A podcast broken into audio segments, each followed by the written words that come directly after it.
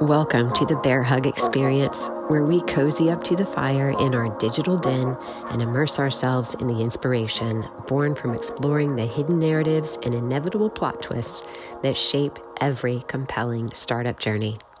Join us as we showcase inspirational guests from bold investors with the Midas touch to pioneering entrepreneurs at the helm of today's most thrilling startups. We'll also hear from courageous go to market leaders navigating the frontier of emerging tech and the unsung heroes bringing all the people and parts together to form unstoppable dream teams. Here's your host, Kraig Ward, founder and managing director of Bearhug Recruiting. Get ready for an insightful journey.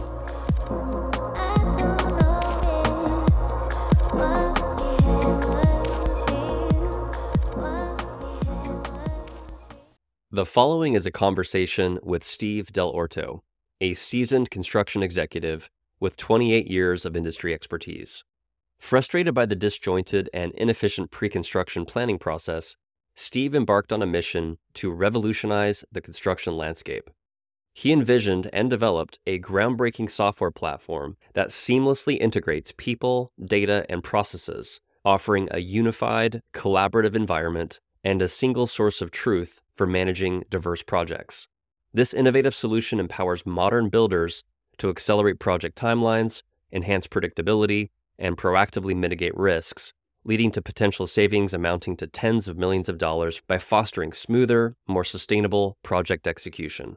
Welcome to the Bearhug experience. And now, dear friends, fellow entrepreneurs, investors, and startup enthusiasts, here is Steve Dell'Orto. All right, Steve, so glad to have you here. Thanks so much for coming on the show. I really appreciate you doing this. No, thanks for having me, Kraig. It's uh, fun to be a part of this.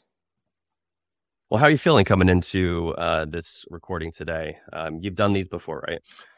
Uh, yeah, you know, uh, I'm feeling great. You know, energized. Uh, you know, the podcasts that I've been on are always fun because they they challenge you to reflect on certain things, and and it's an opportunity to share experiences, good and bad. And hopefully, hopefully it helps people. So, um, love participating in these. Awesome. Well, why don't we start with you telling our listeners what you're up to these days? What's going on? Uh, well, we're building uh, an amazing platform for the construction industry focused on the early stage planning and all of those processes. And, you know, ultimately, we're going to change the way that uh, projects are delivered and making things more affordable, sustainable, and uh, a certainty of outcome that's uh, never been achieved before. So we're uh, I'm focused on doing some great stuff. Well, I know there's such a need for technology to be applied to that industry because the labor force issue is one big thing. It's such a necessary part of our economy with the infrastructure. So super excited to get into this. I'm a novice with construction. I've obviously done recruiting projects in the construction world, bringing technology to that world. So I'm super excited to be a sponge and learn all about it here as we get into it. When you think about Steve, this you know mission that you're on to bring this type of solution to the world, what have you learned about yourself that makes you so perfectly suited to take on such a project? What are your superpowers that you possess that uh, are really behind the scenes, kind of driving this thing? Uh, well, I would say certainly domain expertise. There's a lot of technology yep. that people go and build and they don't come from that particular industry or business segment or whatever it might be. I just think there's a massive difference when somebody who knows it through and through from the inside uh, can play a role, if not lead, the development of the very solution that is necessary, but you know, obviously within uh, a technological context. Um, so uh, just having that intimate, detailed, nuanced knowledge, uh, I think allows us to build and, and people have looked at what we've done and, you know, commented that, you know, at a rate of production and quality, we're building thing, we're building this platform four to five times faster than what they've ever mm. seen uh, other larger scale pieces of technology built for not just our industry, but in general. So very proud of that. And I think not unrelated to that is you know, from a speed and, and quality is um, you know, I think one of the things that I do well is building teams and mm. building a company, leading missions through a team uh, and a team approach. So uh, those two things are not mutually exclusive, and they're coming together to do something pretty fantastic um, so far. So that is what you feel beyond domain expertise is your superpower. It's your fascination with or uh, passion for leading a, a strategic effort where you can align and hire people to execute and and be that team leader. How would you label your true superpower that's beyond domain expertise? Uh, well, I think I mean it's it's leadership. Um, mm-hmm. Build a great team and and to lead it effectively. Um, I think the best approach is to, and it's uh, I don't mean to sound cliche, but it is literally surround yourself with smart people. And I am rarely the smartest person. I'm probably on the very low end of the spectrum of the meetings that we have in terms of who's the smartest person in the room. I never want to be the smartest person in the room. So, you know, if you do that and you get the right people with the right backgrounds and clearly with the right attitudes coming yeah. together, and you can define all the different facets of what it's going to take from an expertise perspective to make the company successful. You fill those seats carefully, and if you get it right, you know one plus one, uh, you know, starts to equal five, six, you know, seven. It's just uh, amazing to see the compound effect of having not just smart people and expertise in their respective areas, but also with a team attitude and people that can come together and uh, do it as a as a unit and complement each other, have each other's back, um, and freely exchange ideas um, and and discuss and brainstorm. Uh, it is amazing what can be done, and you know I've had the benefit of, you know, that's exactly how construction is is done. Every project mm-hmm. has a team. You know, you have a core team, and then you have hundreds, if not thousands, of people that, in some form of chain of command or network, are all, you know, um, are all uh, connected to that core team. Um, and so it's amazing if you can get that team in place, what you can achieve to build these projects time and time again, you know, on budget, on schedule or ahead of schedule, et cetera. And it, mm-hmm. you, know, you, get a lot of practice doing that in construction because every time you yeah a project, yeah. building a new team, and these projects are bigger than a lot of companies in terms of just their the value of the project greatly exceeds the, the, the size and value of a given company. So you're you're literally starting up a company each and every project that you're building a team around or leading yourself um, like I did in the early part of my career. And these projects are they're not short-term projects, right? Multi-year oftentimes, right? Mostly. I mean, I had the benefit of just a great array of projects, both uh, you know, small in the, you know, less than a million dollar range and those can be done mm-hmm. in a mm-hmm. matter of, you know, a handful of months, but the majority of my career and portfolio were, you know, on the larger scale, you know, at least 50 million. And I had at one point in time five five of the six billion dollar plus projects that we had going at my former company when I was uh, an executive at a top 10 GC. So yeah, I've, I've kind of seen it all size, complexity, product type, you know, big staff, small staff, um, you name it.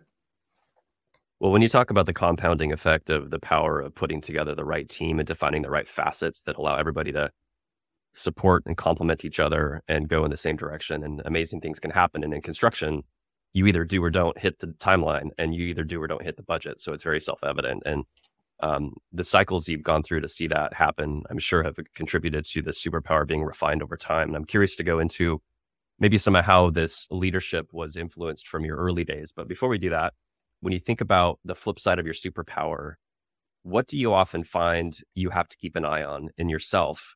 You know, the best thing you can do is build that team and and and set out the vision and and and the, and the guide points, and then just empower them to do their very best because they're going to do it probably a lot better than you ever could. Um, but uh, you know, as a leader, and I found this in myself during my years as a construction um, executive, if you will, is um, if if you do something enough, like I did, you start to recognize patterns. I mean, I could almost almost think of them as like personas. Every trade has a you know the the the, the foreman or the PM or whatever. Not that you're stereotyping, but you just see these uh, patterns about how people behave and react and, and conduct business. And so, you know, I would get to the point with our teams that it was, uh, I felt like I could see around corners. Mm-hmm. And while that was a good thing, because I would drive them nuts, you know, I would just tell the, you know, the, the team staff, hey, by the way, you need to be thinking about this because I guarantee you in three months' time, this is going to rear its ugly head. We used to call them like storms on the horizon. And so, you know, with that kind of experience, you get to see further and further out the more experience you have. Um, and, but the downside of that for me was it did introduce us like a, a lot of like worry. I wouldn't say anxiety, but you know, when you, when you can see all that and then you're taught to encourage them to put the measures in place to mitigate it or eliminate it or get out in front of it, you know, there's a period of time where you're just, you know, it's on the back of your mind and you can't you know, for me, I struggle to just kind of turn it off and completely shed it, you know, because I always wanted to make sure the project was going to come out successful, that, you know, nobody would have to experience a tough situation if it could be avoided. And if I felt like mm, I'm kind of seeing mm-hmm. this possibly happen, let's avoid it. But I'm not seeing the progress made to avoid it. It would just, you know, mm. it would create a little bit of that. But you know that's that's in those days and you know and then you know the other thing too is you, you are on this treadmill of uh, pursuing new work new opportunities i mean that is the lifeblood of mm-hmm. Any company right new business in you then you you know you have to then execute whatever that business is that you've won and you know i focus most of my time and energy on the front end of our business because there's you know proportionally far, far fewer people in the GC population in any given company that knows how to do that or is, you know, exceptionally good at that. You know, it's almost like there's a ratio uh, that I firmly believe that, you know, out of every 10 people at the professional level, you know, the PM, the superintendent mm-hmm. level at the G for a GC, for instance, you know, out of 10 people that would come on board a company, maybe let's just say right out of college, nine of them make a career out of the operations or, you know, the, the physical construction phase, and only one make a career out of the front end, the planning of the work, and even fewer in terms of how do you identify work, the, the proper work to chase and take all the steps to secure the project. Um, in that process, you know, you're you're you're you're communicating the value proposition, you're, you know, you're introducing a team, you're building a team to say, hey, here's the right team that's going to plan and build your job. And it's not like you win every project that you set out to go get. And when you put a lot of time and energy into these things and the answer is no, we've picked somebody else, I think uh, a kryptonite of sorts for me was just taking that personally you know, like it's this rejection. And I'm starting in my new uh, path here with what we're doing at ConCntric. I, I, I get that same feeling. I, you know, we've got a fantastic platform, and it's really the first of its kind. We're we're creating, really, truly creating a, a category, right? You know, you have in construction platform scale solutions, Procore, Autodesk, etc. Nothing like that exists for the professionals that are doing the pre-construction effort. And that's what we're doing, but it doesn't exist. So you have to create and educate and get everybody to, you know, they're so busy. Mm. You have to get them to pull their head up and think about, oh my goodness, yeah, pre-conning consists of so many different things that I'm having to do day in and day out. And I'm not served by anything except for what I conjure up with an Excel spreadsheet. There's got to be a better way. And when you can get them to pull their head up and really take that mental inventory and realize how much time they're wasting and how much better it could be, they get excited and they're, you know, they get on board. But sometimes when you're talking to people that aren't able to really pull their head out, you know, of their day to day stuff and think about this, and then they come back and say, well, no, mm-hmm. or not right now, or we're just going to go in a different direction.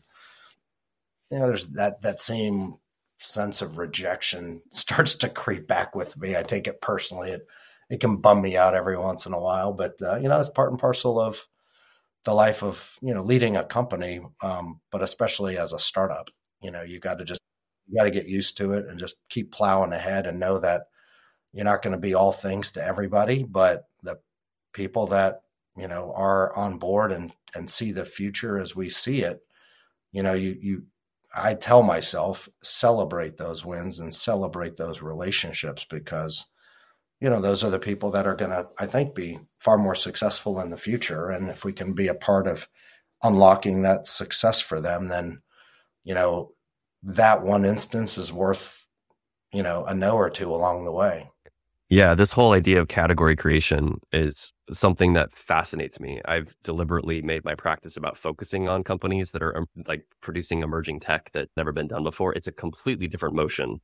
Um, eh, there's a whole educational component. You're fighting the status quo often uh, versus other vendors that might be trying to sell a similar solution. So yeah, I, I empathize with that. And uh, I see that as, you know, some of the challenges you have to overcome and how uh, important this superpower and this sort of kryptonite um, can kind of work together there.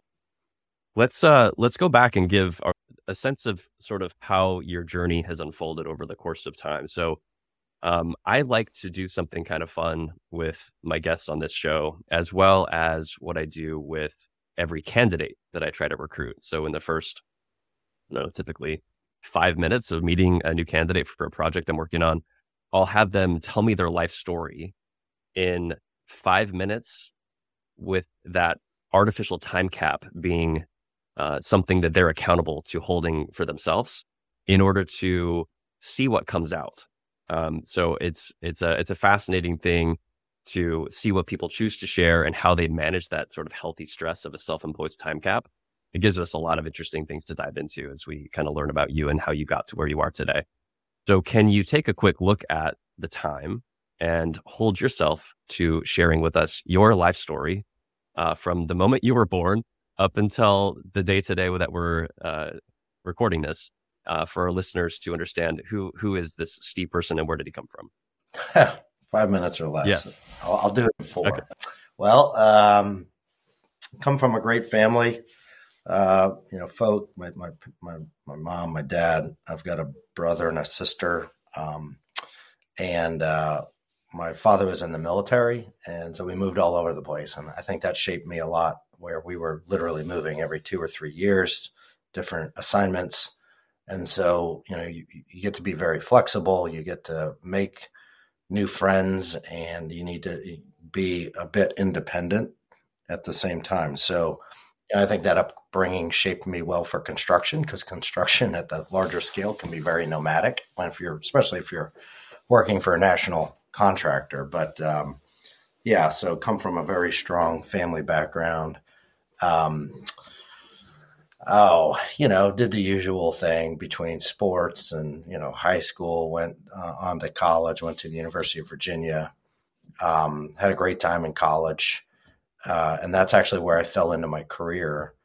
Um, I was uh, uh, an economics major, but I was taking a construction management class in the architecture school and was in a class with um, a professor that had some connections with a GC out of the DC area that was building a few projects on campus. Asked if anybody wanted to take a site tour, and I didn't want to raise my hand because nobody else did, but I went to him afterwards and I said, I'd be interested. So story short, we go down to one of the job sites, and the executive ran. We ran into him at the literally at the construction gate, and said, "Oh, you here for the uh, internship interview?" I said, "No, I'm here with a professor here, and uh, you know, but yeah, let's talk." And so I walked right into a an internship, which then turned into my career during the early '90s when I had uh, friends literally pasting rejection letters on their door um, because it was really a hard time to um, get employed. We were going through a recession at the time. So it's just funny how my career kind of got launched, but was with that company for 26 years.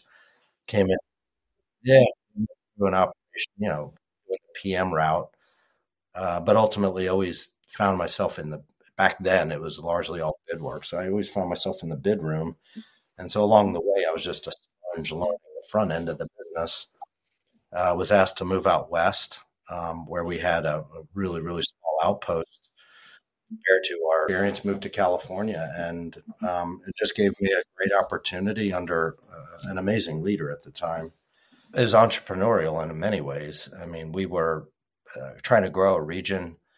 Uh, we were not nearly as well known as we were in the you know on the East Coast in our hometown, and so you know basically had to build something not necessarily from nothing, but there was very little there, and it was nothing in many of the other market segments. So anyway, just part of that growth story, all the strategy and envisioning of what we wanted to be and what was going to be you know lucrative for us and how we positioned ourselves and you know, that just was a fantastic education that stuck with me. And, you know, continue to manage active construction projects and build teams and lead multiple projects and the client relationships and the planning and all of that was my day to day thing. And then I just started to grow into this, you know, more strategic role and then had the great opportunity to uh, go and focus on building uh, expanding our business unit in other directions and other geographies. And so,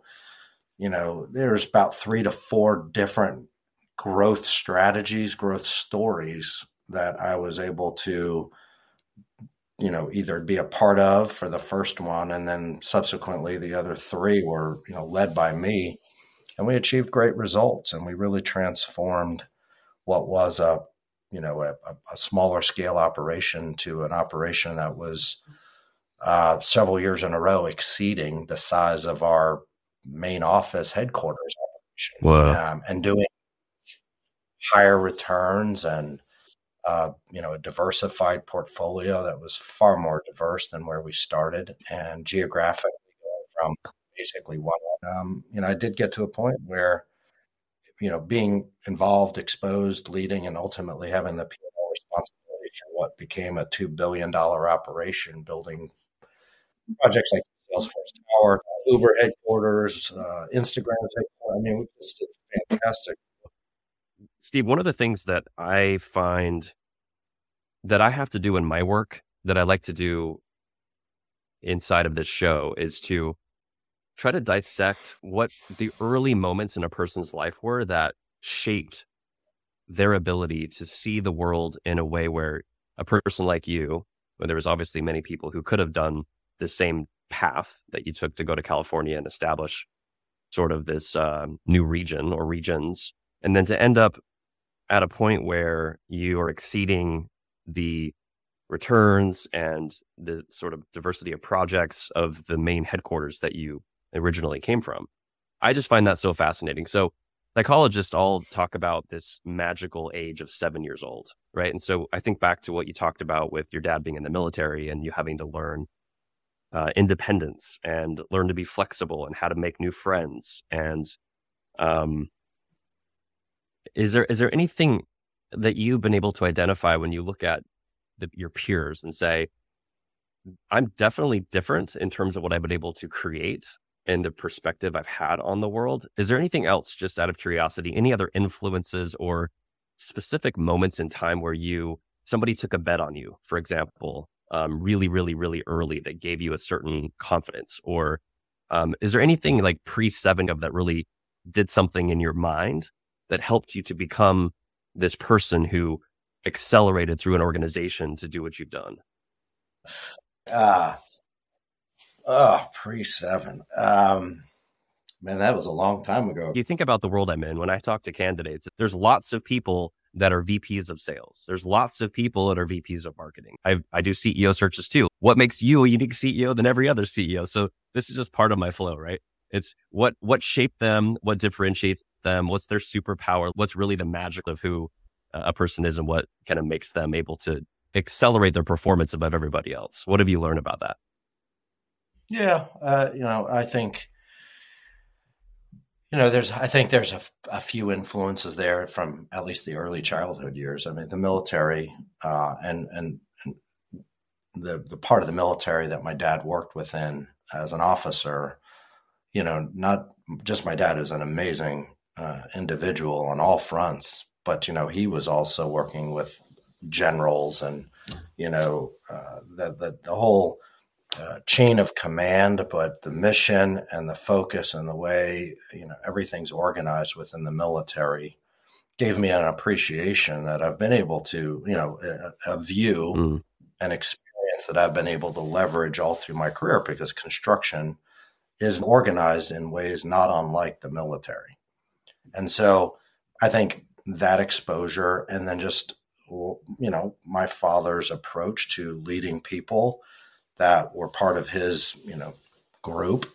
Uh, you know, just the way he did it, which was, you know, humble and kind leadership, and everybody looked up to and revered my father. And he just, you know, it wasn't because he demanded respect and he wasn't, um, you know, the the general Patton, if you will, mm-hmm. um, that that that that brusque style or brash style. He was, you know, quieter and just earned respect and, and supported his people and set a really strong example and accomplished a lot. I think everybody saw that and and wanted to emulate it and didn't want to disappoint. Um, and so I think a lot of that contributes to my leadership style. And then, you know, family members and uncles, you know, that um, were in the construction industry, very good with their hands.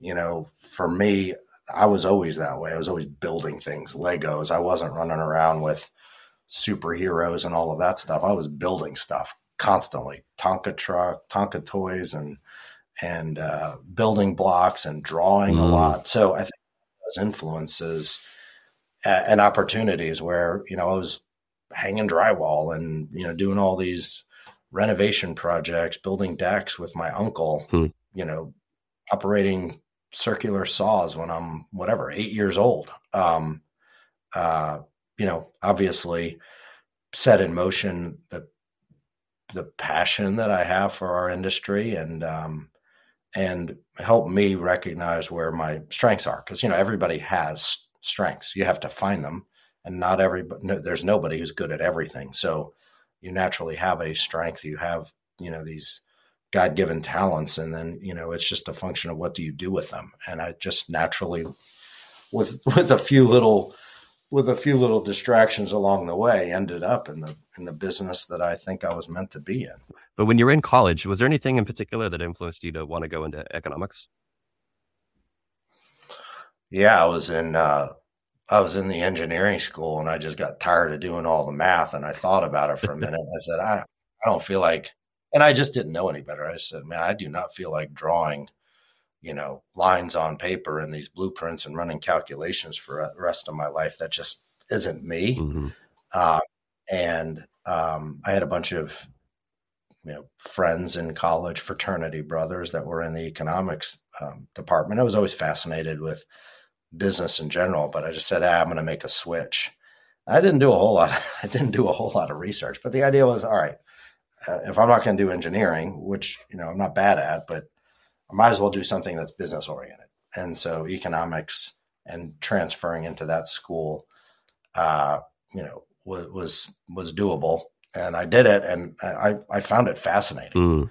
Uh, and um, but you know, I, I still draw from some of those concepts just in everyday business life, but um, you know, just understanding the economy and how it works and how to be thinking about things. And economics, quite honestly, is a lot of data, and you chart the data, and the lines and everything tell you the patterns and what's going on. And now, to this day, building what I'm building at ConCntric, it's you know amazingly kind of tapping that same that, that same interest that I had that I gleaned out of all of the economics curriculum. It was just it was amazing to literally take the data and plot it out and sometimes the answer you know becomes quite evident where it wasn't in just like chart form or just you know in text but the minute you can display what's going on with a picture and not just a dot but lines mm-hmm. you know i big we say line give me lines not dots because you know a dot doesn't tell you a trend and i you know just naturally that's just a big part of what we're doing within ConCntric is taking all of that data and positioning it positioning it visually and graphically because that really starts to help you tell the story. And so i think if i got anything out of you know four years of economics is, is the importance of graphing data. Yeah. And watching trends. Um, but anyway yeah. So that was um, that's kind of the the, the college story, if you will. The storyline is so fascinating to me how how you came up through all this. I want to talk more about this absence of a pre-construction platform um, in a minute and the epiphany that was likely a part of this story for ConCntric. But I want to go into this GC that you really rose up through the ranks. I mean, having a 26 year career, maybe not in construction, maybe that's not that rare compared to, you know, the world of tech that I live in. It's a lot more people jump around a lot more. But I have two questions for the that sort of 26 year period. One is what kept your attention? I'm imagining there's just constant new things to challenge you, but that's kind of one piece of it. And then I'm also curious, this whole story could sound so organic and natural and effortless, but there was definitely some times where to rise up through the ranks as you did, you had to have made some like major errors at some point or some mis- big mistake that taught you a lesson that you never want to repeat again or there's some there's got to be some big pivots in that career progression that I don't want to skip. So, um, what kept your attention, and can you think of a, a, moment or two that's worth calling out in terms of a storyline and a lesson learned from a, a, a mistake that might have been made that people can learn from?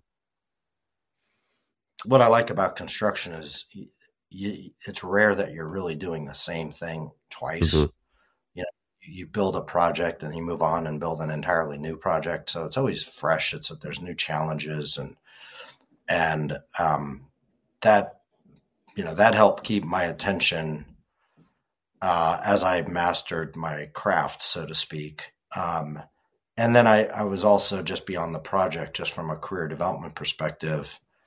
Uh, again, under some strong leadership, was given a lot of opportunity. You know, I was uh, pretty much the youngest person to be promoted to be a project, a full fledged project manager. You know, I just had set all these goals for myself that I wanted to be the the youngest or the 1st mm-hmm. And after I started to realize, well, that's not maybe the best way to be thinking about it. It's better to be, you know, really focused on becoming a master of whatever you're doing. And then when you when you get there, then it's time to master the next thing.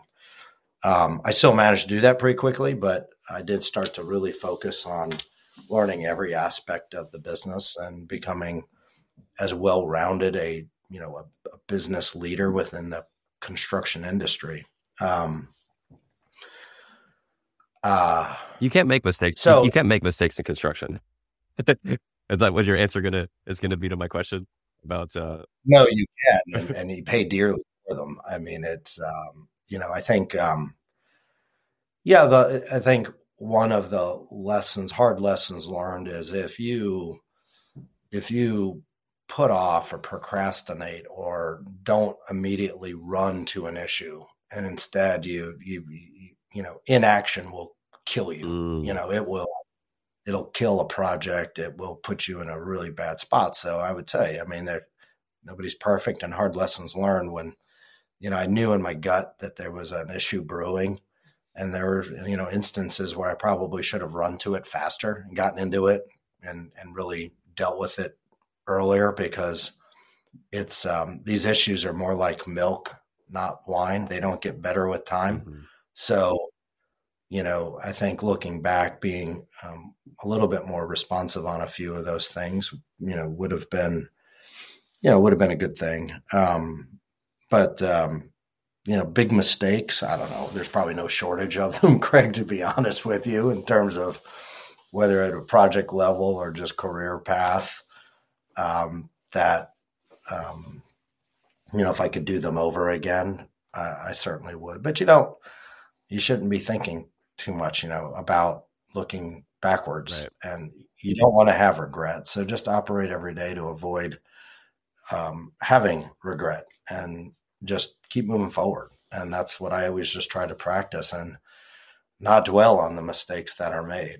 When you were coming up through the ranks, were you the guy that was championing the integration of new technologies? What was your tech technology influence or the bent that you had toward seeing the gaps and observing what's going on in the tech world? Were you really early in observing those trends and finding out how you could put those into practice?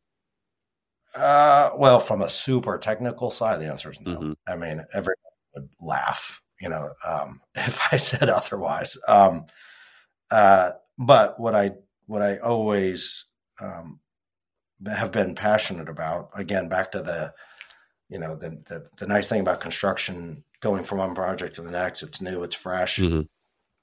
i hate doing the same thing like literally the same thing over and over and over and over and over again yeah. Just driving up the wall so i have always have this systems bent not you know in a technical sense but anything that i could do to put something in place more or less the first time i was doing something knowing full well that that process was going to be repeated. I was always trying to figure out how to just systematize it.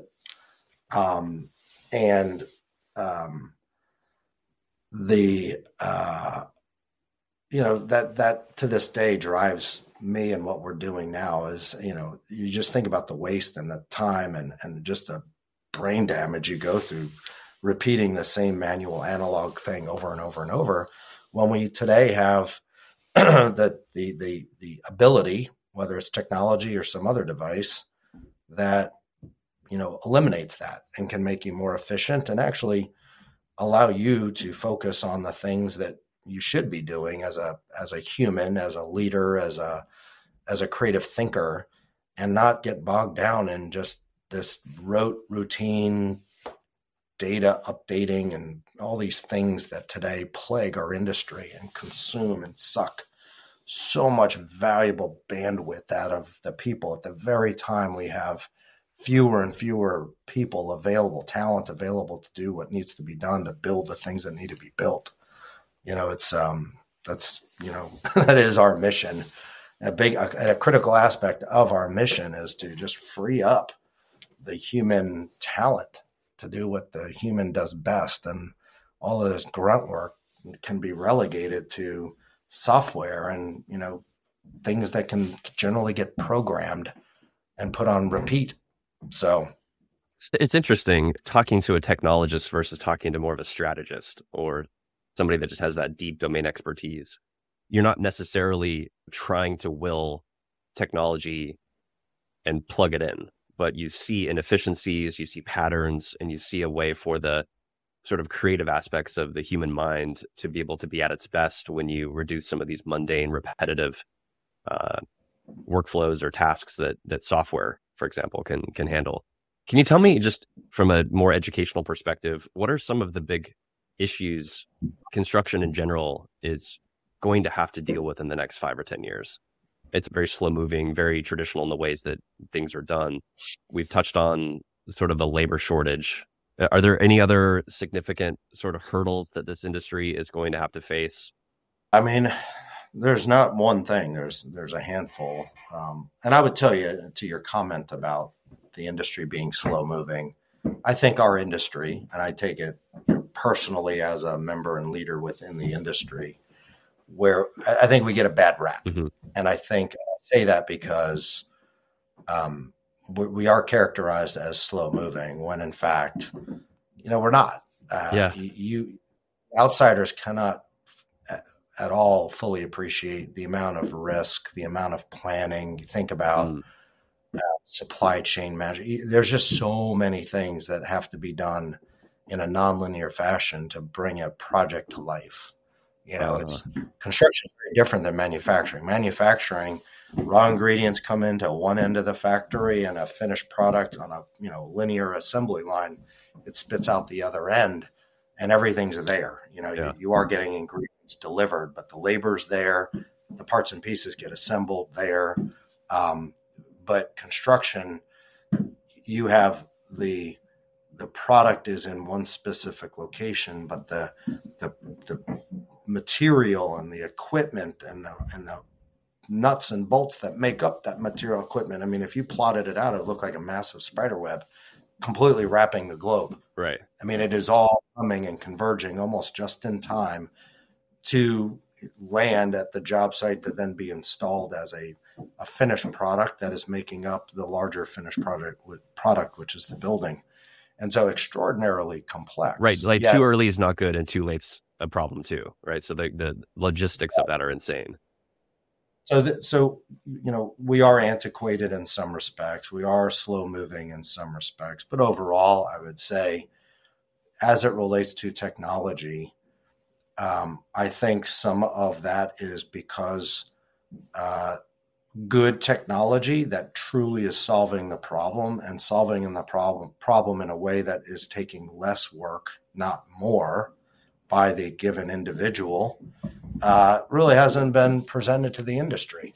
Um, and so I think we've all, as builders, have just been burned with, you know, having something foisted upon us that's supposed to be saving us time and making us better, making us smarter, but ultimately it um, it it's creating more work for the people, and it's not really achieving those things because the vast majority of that technology hasn't been really developed by anybody from within mm. that truly business. And for all the reasons I just mentioned about, you know, this global spider web of all of these things coming together, and then you got a plan for that in pre-con. I mean, it's no wonder. I mean, it is a very hard industry to, for an outsider to come in and really understand, you know, truly what's going on. And I think the quality of the products that have been produced and given or introduced to our uh, industry over the last several decades may have, you know, been adopted slowly because they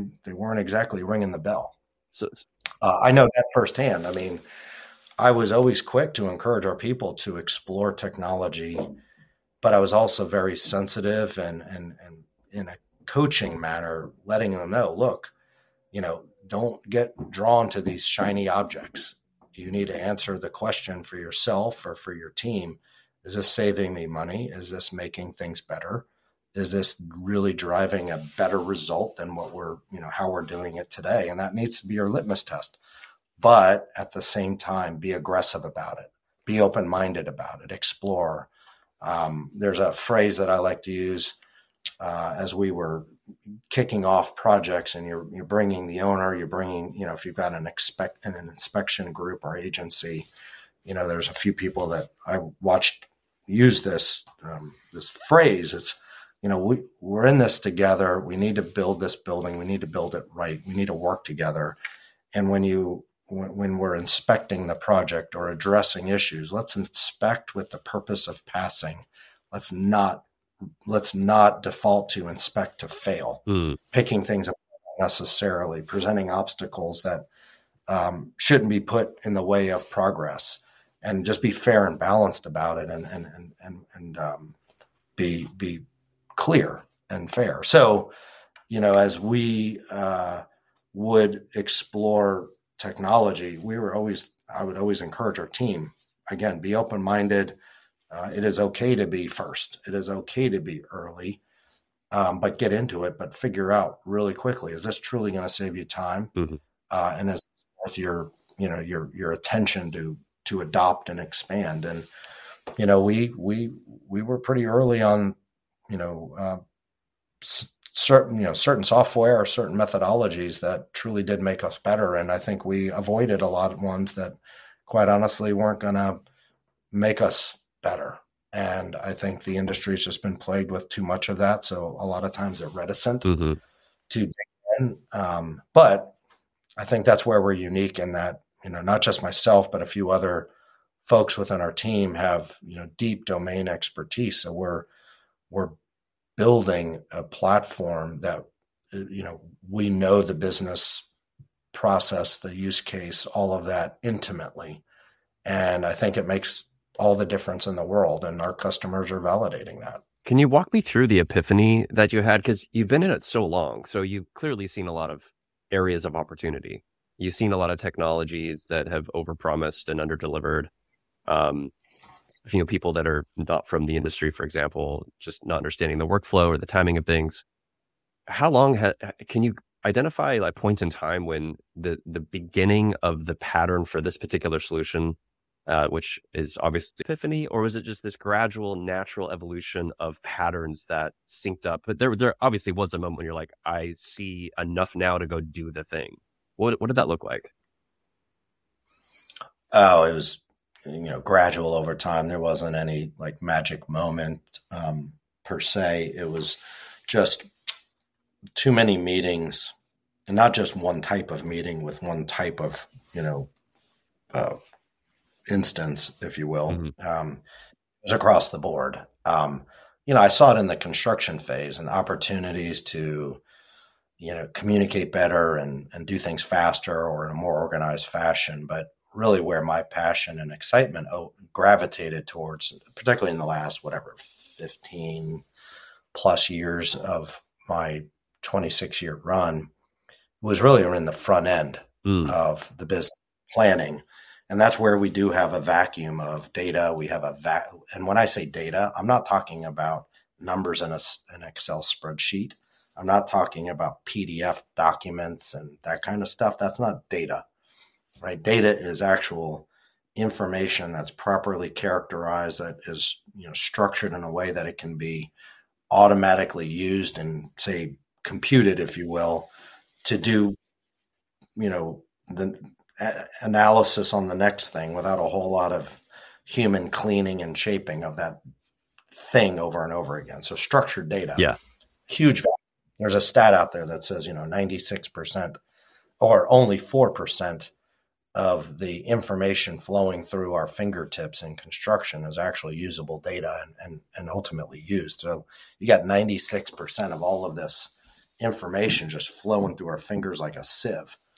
Um, so not an epiphany, but over time it's just a growing frustration that why do we have I mean, you could have 30 people, Kraig, in a meeting sitting around big boardroom tables, yeah. all billing out at 200 to God knows what north of that.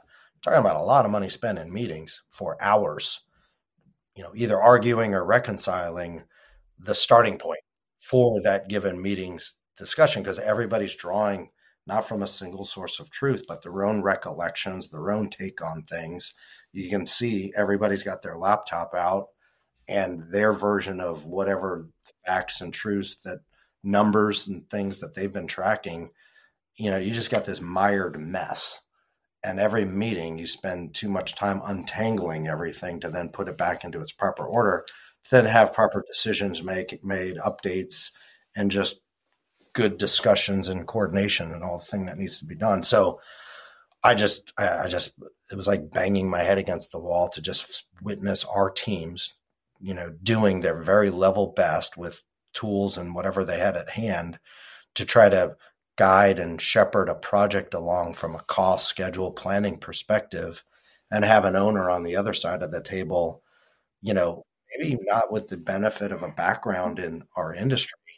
And it's just, it it doesn't make sense to them. They can't track what we're, you know, what our teams were telling them or saying. And and that bred not distrust because they didn't trust us as bad people. They just couldn't trust the numbers and have a degree of confidence that present something to them and they can make and take action on that and know that that was well founded information that they could get their head around.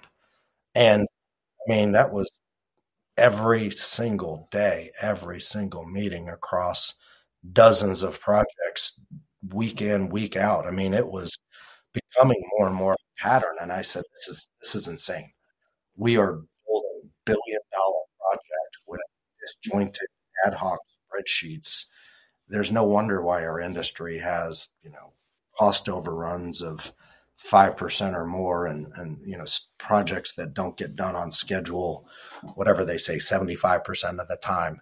It's because there's a lack of true data utilization, uh, you know, unified workflows that are not intended to work independently, but complementary and overlapping in often cases that really is the the machine, you know, all of the levers, the cogs, the gears in this machine that produce a quality plan that can go get built by the construction team and just really execute the plan without a whole lot of mystery.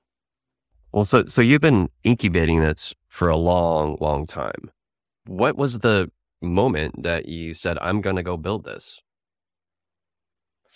Well, incubate. Uh, I don't know if I would use that term. It's just more of you, you get the experience, and it's like tea. You know, the tea bags in there, and mm-hmm. it's just you know steeping in the water, and it just gets more and more flavor, right? So the idea just grow you know ideas like this just grow out of experience and um, then i finally just did hit my um, my my uh, my wall i just said you know what i know how to figure this out i don't have the solution yeah. you know map in my head per se but i know two things one i can't keep doing things this way and there's nothing on the horizon that's going to change the way the way I can get things done and and change my life. So I know that to be true. And the second thing I know to be true is I can figure this out. I know how all of this needs to come together. What I need to figure out is how do I start up a company and do the, you know, how do I build software? Yeah. And and I said, well, I know I can figure that out too. And then I just made the made the leap. And yeah, I'm here in San Francisco, so I had a leg up in, you know, I'm I'm in the middle of that whole Silicon Valley scene, and you know, my network of friends, um, that you know, a number of them are not at all involved in construction, but in some way, shape, or form, or in the tech scene or the startup scene, the venture capital scene, and you know, I just started, I just started like talking to people and asking them a lot of questions, and it was just my education uh, self education that I was going through to you know start to put the building blocks in place of of getting a startup you know company off of the ground and built. And you know I had a, a good friend of mine who you know kind of stopped me and said Steve think about this you don't know how to write code you barely turn the computer on being facetious but you know how to do the structural engineering did you do the structural engineering for the salesforce tower obviously not did you do X, Y, and Z? No. What did you do? Well, you built the team and you built, if you think of the project as a company, you were the leader that put all of that in place and then ultimately had the vision and could lay out the milestones and the, and the pace at which things needed to be done and decided upon. And so you you presented the mission and the vision, if you will, of how to pull all this together. And the building got built by a team of of others that you put in place software is no different. And I said, you know, that's an interesting way of thinking about it. And so he was dead on. Yeah. I mean, got into it and, you know, with my product and engineering team, just laying out how things are done. It's just amazing how similar those two, you know, call it workflows, if you will, are. So it just came, had, fortunately, has come very natural to me. Um, and um, yeah, I, I enjoy it quite a bit. So take take me on a quick little tangent on just the the phases of construction and help me differentiate between the stage that you're now focused on and the view that you had on certain solutions that were being built that are now very well established companies that are technology oriented that are impacting construction. Um, can you help me understand the sort of? I, I mean, I can conceive of what pre-construction is versus construction, um, is it as simple as as that? And do you have an uh, an understanding of why people would focus on the construction phase, I suppose, with like the Procores of the world versus pre-construction? Is it due to the complexity? I'm just curious to kind of understand your view of those stages and why companies may have chosen to focus there and not on pre-construction. Yeah, I think um, the there's you know realistically four stages if you think of the life cycle of a building or a project, okay. but from the perspective of either the builder, same holds true for the architect, okay. slightly different, you know, variation of the theme from an owner and developer's perspective, but you have the call it the the inception, right? The idea I've got a piece of land, I need to build something on it, and here are the parameters and and here's all the things I need to do to be positioned to actually do something with this piece of dirt. Right. That's a little bit the first step for the from a developer's perspective. But then when that developer or that owner could be a public, you know, works um, department or leader, then the architect and the GC and that first chapter for them kick in, which is they get involved or they're tracking all of these projects in the hopes that they can get mm-hmm. involved mm-hmm. through the process. So think of that as the pursuit of the work, chasing the work. Um, that's you know call it the uh, the prequel. But then once you're involved in some way, shape, or form, you, the, you you have to plan the project. You actually have to design it. You have to budget it. You have to do all of this virtual, you know, this coordination to enable the construction to start and be completed in an organized manner. And so it's that entire segment of a the life cycle that we uh, rather creatively call pre-construction. Okay. but pre-construction, you know, a lot of people just uh, incorrectly assume that's estimating. Pre-construction involves what the architect and the and the engineers design perspective and coordination perspective, and involves all of the budgeting, the scheduling, the idea exploration. It involves contracts, insurance, you know, really understanding the uh, existing site conditions. It's all of that is underpinned by massive amounts of collaboration and communication if done right. And then you get into engaging from a GC's perspective. You start bringing in the subject matter experts, the, the subcontractors and vendors in the later, typically in the later stages of this pre construction period. And by the way, as the industry has evolved to become more collaborative mm-hmm. by bringing the general contractor, the building, the contractors in much earlier to be part of the development of the project into construction. And construction is really the execution of that for sometimes Precon is now eclipsing uh, in time the length of time projects and what it takes to build it. And then there is the long term operations and maintenance of the building, which a lot of sustainable climate change implications of what it really costs. And so um, we hyper focused on that pre construction segment, but we're addressing costs. We are, you know, I, I, I think of us as a bit of the Rosetta Stone. We're the common, really, it's about cost. It's setting the table for success from a financial perspective because that's incredibly useful and powerful to help make our customers and the projects more and more successful because they can be more precise. They can have a higher degree of confidence in what they're planning and analyzing and committing to. I mean, it is the fuel that drives all decisions. Why have people avoided focusing on the pre construction? Well, from the outsider uh, perspective, um, I firmly believe it's because it's very hard to understand. It's drastically different than the workflows, and it doesn't even draw oftentimes from even the same people with the same skill mm-hmm. sets mm-hmm. that you have that you know build the projects right? The operations construction phased folks the it's a it's a whole different line of work.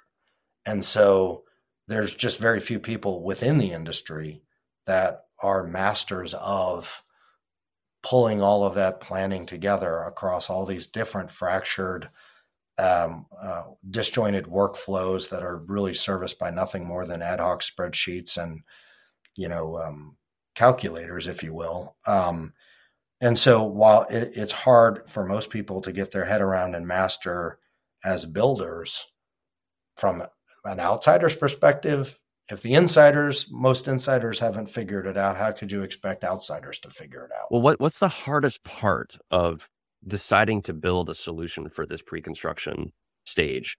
Like, I'm so curious how you decided on a, a, way to start, knowing there's so much complexity and so many stakeholders. H- how did you how did you come up with the idea to say this is what we're this is the initial point of the conversation? Is it based on this is a particular point in time where a meeting has to occur to do a particular stage of pre-construction? No, I mean, I think if you just say, all right, let's just think of it as a blank canvas and let's okay. let's at first inventory and define as I talk about these myriad workflows, mm-hmm. let's define let's literally topically say, okay, in a given day, what are you doing? And let's put a label on what those workflows generally are addressing. Or oftentimes it's an ecosystem of workflows. Um, and so that was the first step that I did was actually pull my, you know, head out of the details and just, you know, lift it up and, and look long range and start there. Mm-hmm. And so when you have an inventory, now let's, now let's, you know, this, this is like, uh, I love whiteboards. A lot of this I did. I literally have a four by eight whiteboard at home. And that's all I do is I just sit there and, you know, you draw it up there and you, you see how to, how the dots are currently connected, if they're connected at all, mm-hmm. and what is supported. And then how could we connect those dots in a better, smarter way? And where do you start? Well, you start with the biggest pain point and you start with something, and this is not easy. I don't mean to make it sound easy, but where you, you have to consider not only what is the pain point um, as far as like an MVP, mm-hmm. get the process started, but what's also what's important to the potential customer and what's going to solve real problems. What's also at the same time going to be lucrative for us to start with, um, and then knowing full well that we're not building a point solution because in my opinion there's way too many of those and that's the beauty of how we're positioned as a platform. Mm. we're thinking a multi-solution platform. We have i mean you know, we have 11 major solutions within our platform the majority of which could stand up stand on their own as a point solution and a successful company. Wow. Yet we're building within the body of a platform because they complement each other and the data flows through them, not singularly, but literally is the, the one, if you think of the data as like one little bit, and if that bit is literally flowing through these workflows, it, it's constantly getting enriched. It's like the snowball effect. It's getting better, smarter. There's more characteristics that, that around that one bit of data. And that's what we've set out to do is stitch all of this together, unify all of these workflows in a way that that data from start to then at the endpoint has become you know super powerful for our for our customer. Um, but that's a hard that's a hard sequence to stitch together when you have to prioritize the the customers and they all you know generally have the same pain points and the same priorities but you know you do get little variations. So you gotta you have to consider that. You have to consider what works for us um, to maintain this uh, these adjacencies of workflows to ensure that that data is is flowing in an uninterrupted way that is compounding its value.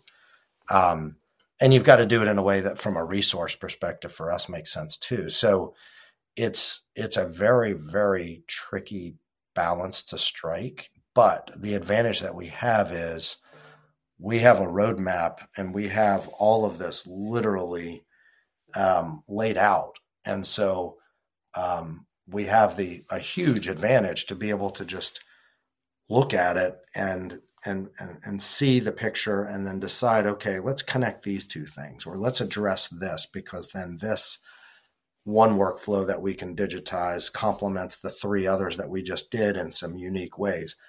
I Kraig i have no idea how anybody that does not have that vision, does not have the advantage of that fully developed, laid out roadmap, could have any vision. It's just too complicated. It's just too uh it's disjointed and fractured and if you don't know how to it'd be like taking a puzzle that you buy from the store and you just like open it up just a 500 piece puzzle and flip it up in the air and then you got to like piece that all together you know, it's it's complicated. And if you know nothing about any of those puzzle pieces, then you have no idea how they should be talking to each other. So this is so fascinating to me to think about how people build products. Um, you know, point solutions versus a platform.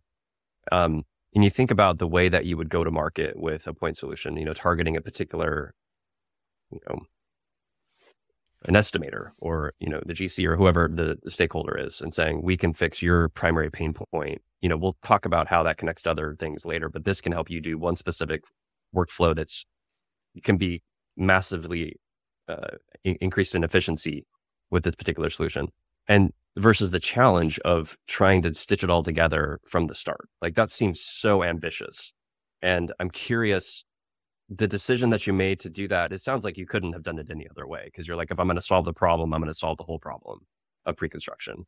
Right. But in terms of going out to the market, how have you gotten yourself to focus? I'm trying to imagine with all the different people and the processes and to try to get everybody to come into a singular source of truth to collaborate, communicate, schedule, plan, and do all that stuff. It seems just hugely ambitious. And I'm so curious how, how have, what have you learned about the ability to focus so that you can get traction and, and put together pricing structures and a model that's going to work? I mean, you talked about like solving the biggest pain point as an MVP. Can you just go into that a little bit more and, and how you've focused there? Yeah, I mean it is it is tricky, and I'm not saying we've got that aspect of it all figured out. Um, but where we decided to start was um, define what is our what is our vision. You know, what is our you know, and and the mission to achieve you know what we've envisioned, mm-hmm. and boil down to what I found to be successful actually at the project level is uh, you have a lot of different stakeholders involved. You have the owner slash developer, mm-hmm. public or private doesn't matter. You got the entire architect and engineering squad, and then you got not just the GC, but you have the subcontractors. Um, you know, you the the best way to have a project be successful is to really drive and have a project first mentality. Yeah, do what's right project. Mm-hmm. So that is the underlying focus and mission for us is we're building a platform that is not for is not a platform tailored just for the GC's need. Even though there are initial customer uh, and there's a lot of you know there's there's logical reason for that, but the platform is designed to make the project successful. Got it. And the project is successful then all of the stakeholders are going to be successful in their own right. Um, and so that's where we started. We started with the workflows that right out of the gate, all three of those primary stakeholders would benefit and they would get some value out of it. Uh-huh. Whether they were the paying or sponsor of it didn't matter. There had to be the benefits. We needed, we wanted to start where there was going to be benefits for all three, not just one and that's what drove our decision with you know we did start with an mvp but you know maybe contrary to best practices in terms of you know how you approach a startup i had the good fortune of having some great you know backers and investors which enabled us to uh, very quickly grow out of an mvp and really build out a collection of these workflows that in combination really, really started to define and set for the success of the project, the success for all the stakeholders. Number one. Number two, an instant appreciation for the power of a platform mm-hmm. and not a point solution that you're going to just try to morph and expand incrementally to suggest it's a platform when it really isn't. We had to start with a platform. People needed to see the power of a platform because you know, when the industry, as it has been for so long, just wed to these disjointed spreadsheets, and you know, you're not thinking about data, and you're not thinking about the power of software from a platform perspective and everything it can do for you. You just don't know what you don't know, and you're if you're doing it year after year, decade after decade, the same way, then you just don't. You know, it doesn't dawn on you what's possible and we really wanted to very quickly show people that, hey, something far better is truly possible. And here you can you can get a taste of it. And then they start to realize, wow, yeah, I never I never thought we could maybe even be planning or, or thinking like that or transacting like that. That's that's amazing. And then the cool thing is they start themselves ideating and trying to build off of that. Like, well, if we can make it do this, what about this? Have you thought about that? And we're like, this is fantastic.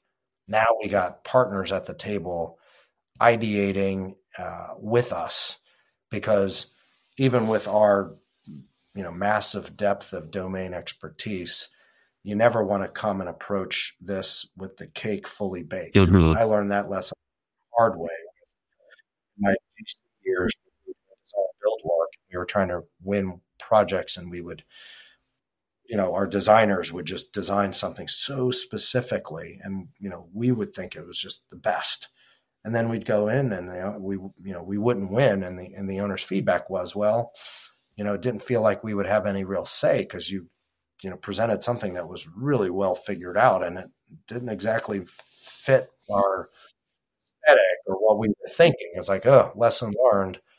Don't fully bake the cake.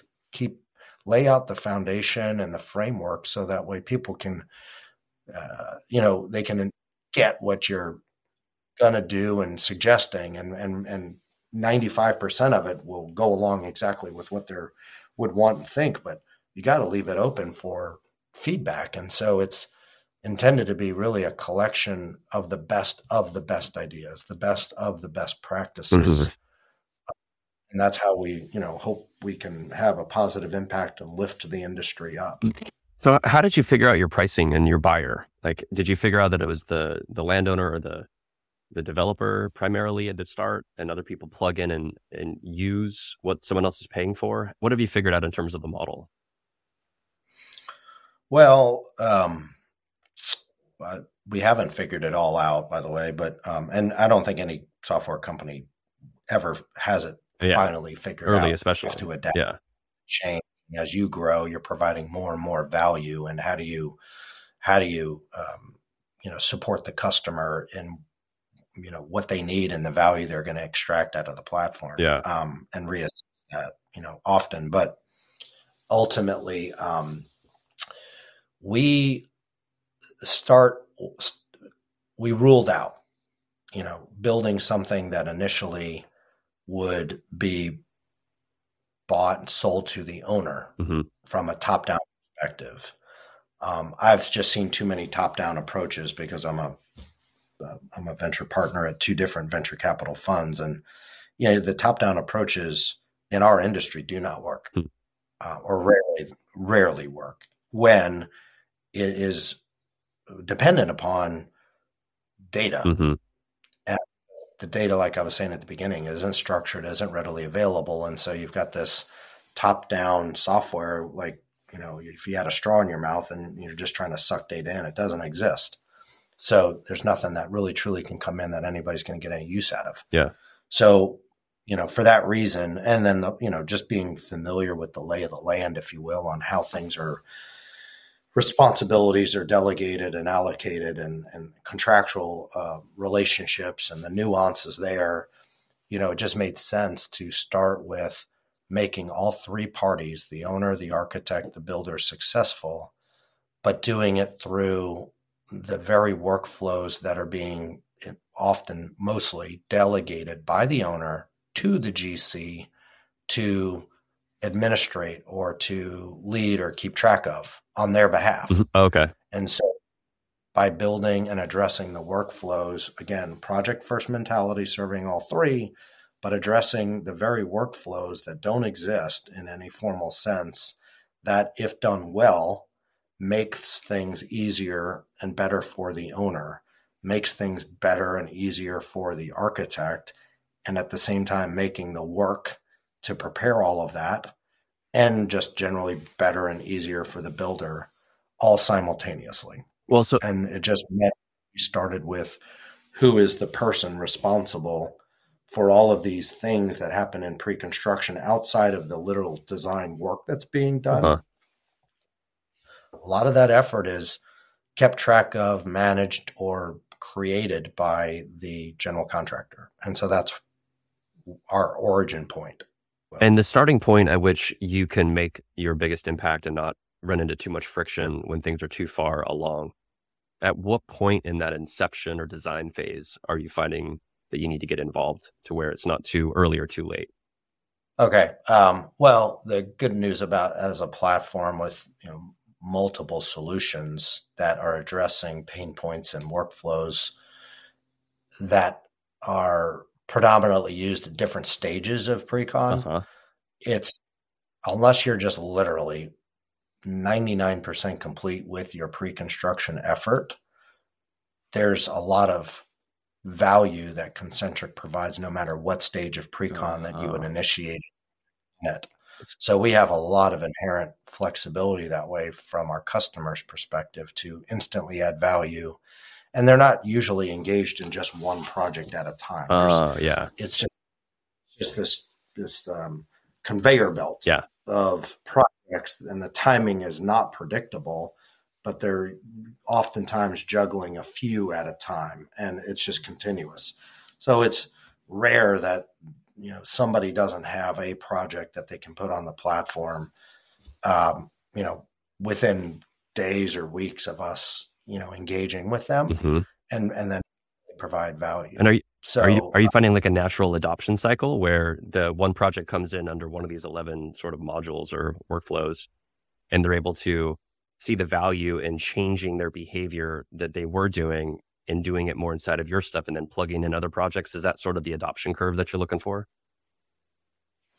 Yeah. And you know we we do a lot to help them structure their prior project data mm-hmm. that is you know the pre-construction effort's done but there's you know valuable information there that can inform the, the future project that is you know similar in type and and and you know characteristics whatever but um so there's there's the history and there's just the data structuring benefit that we provide as they put old or new projects on the platform and then when they engage with an active project the workflows that we've built, you know, help them in, you know, dozens of different ways to um, what we call, what we like to call addition by subtraction. Mm-hmm. Let us help replace that Excel uh, workbook that, you know, it's not like you have a common template that everybody's adopted and used. You're replacing something that is, you know, non-standard and so let's help you standardize your product in the eyes of your customers and help you make sense of the data so that it can be usable and at the same time help you communicate and collaborate more efficiently help you communicate more effectively to the owner to the architect by helping them visualize all of this complex data that you are pulling together because that you know, is done in one language. That's like the estimator's language. Mm-hmm. And then they sit across the table and they try to present that to the owner. And 99 times out of, you know, 100, it's like uh, somebody talking in Russian to somebody who only understands Italian. and you're like, wait a minute.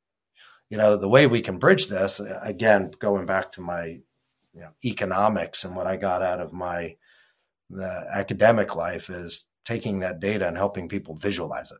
Yeah. In a way that makes in the construction vernacular. Yeah. And so that's been the, you know, some of the great feedback that we've gotten from our customers, customers, you know, the the owners and the developers.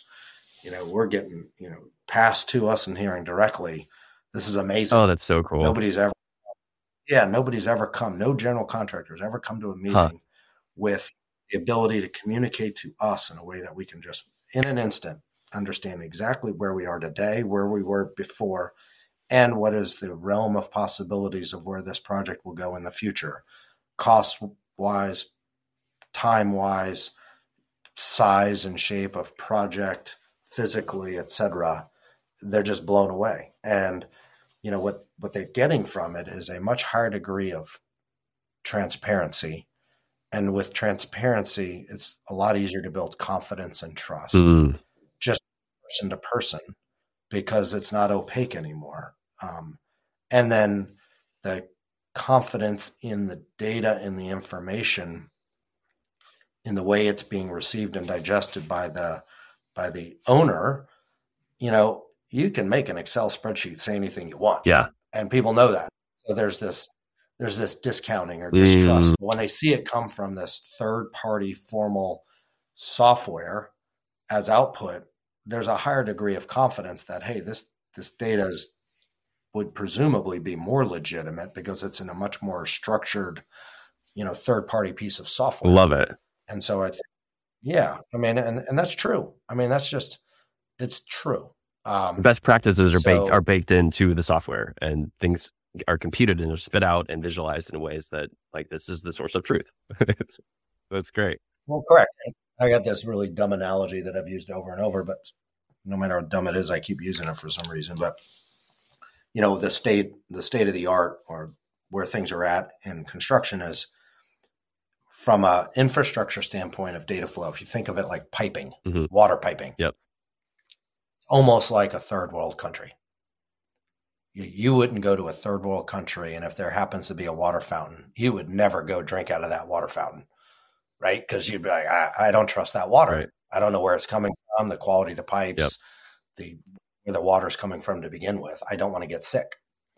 Well, that's the mentality, and rightfully so, of every builder is like, or owner. I'm not trusting that data just coming out of you know that nozzle because I have no there's no underlying process. Mm. There's nothing I can look represents an infrastructure and piping that I can trust. So we're building that piping that everybody's going to will appreciate and know. Okay, that's legitimate. Mm. I get it. There, there's piping infrastructure. I see how it flows. Yeah. I know where data. I know where the data is coming from and how it's being uh, not manipulated, but how it's how it's being cultivated and so I yes, I will drink that water. Yeah. Because I have confidence now that it's flowing through pipes that I believe in. I think that's a great analogy. Um, I think that that makes a lot of sense. Steve, we met at a point in time with this the conception of this company. I think you were really early back when we first met. You were a reference for a candidate I placed at a construction tech company, right? Um, Yep. And that's how you and I got together. And I asked you what else you're working on, and we, you know, told me a little bit about this uh, idea that you were. I don't know at what stage you were at at that point with the product and traction in the market, but I think it was pretty early, right? Yeah, it was you know call it the prototype stage, and we were we had beta customers that were giving us feedback, but it wasn't a commercially established uh, platform at that stage. It was definitely kind of beta, mm-hmm. alpha uh, you know, level stuff. What can you tell me about the milestones that you've achieved, just high level, uh, kind of from, well, I don't know, three or four years ago, uh, whatever it was, up to today, and kind of where you're at today? Um, well, um, well, there was a big uh, pandemic that occurred during that time frame, right? Really, which really just uh, you know threw a wrench in, in in so many people's you know plans and everything. Um, so, you know, if you just think about it, call it post pandemic, the milestone set was, you know, really from a standing start, you know, going from what were, you know, validated prototypes and building a platform that, as we sit here today, has not just 11 standalone solutions, but just the entire underpinnings and infrastructure of a broad based platform and all of the other elements that go with that. Um, milestone wise, I'm just blown away from the, you know, from the standpoint of how quickly we've been able to build and deliver a high quality platform uh, in in a, in a short period of time, and you know this all really culminated first quarter of 2022.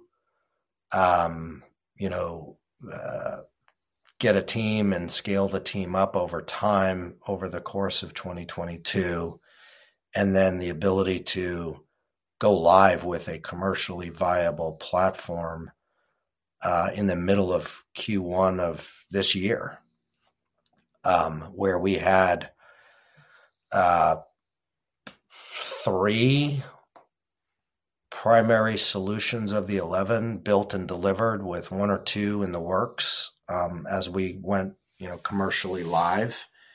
And to be where we are today i just think is phenomenal and it's a complete credit to our team. I mean we just have just an absolute amazing group of people that are designing. I mean our design gets compliments at almost every customer interaction that I have. Nice for it.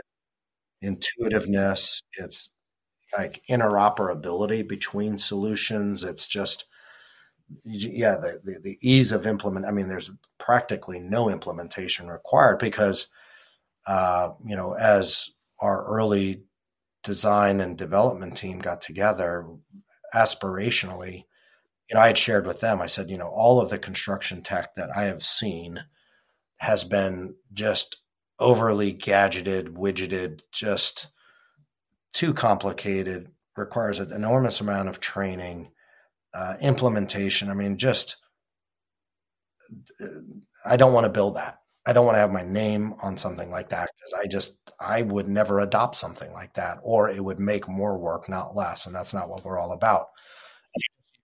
You know, the iPhone as an example, I said, you can take this thing right out of the box and two year olds know how to use it. I mean, I literally witnessed my oldest daughter at the age of 18 months start swiping. I was like, we're building something on a B2B scale for construction that is that simple and easy to use. And that is our, you know, North Star as it would relate to, um, you know, design and, and the execution, all of the code behind it. Yeah.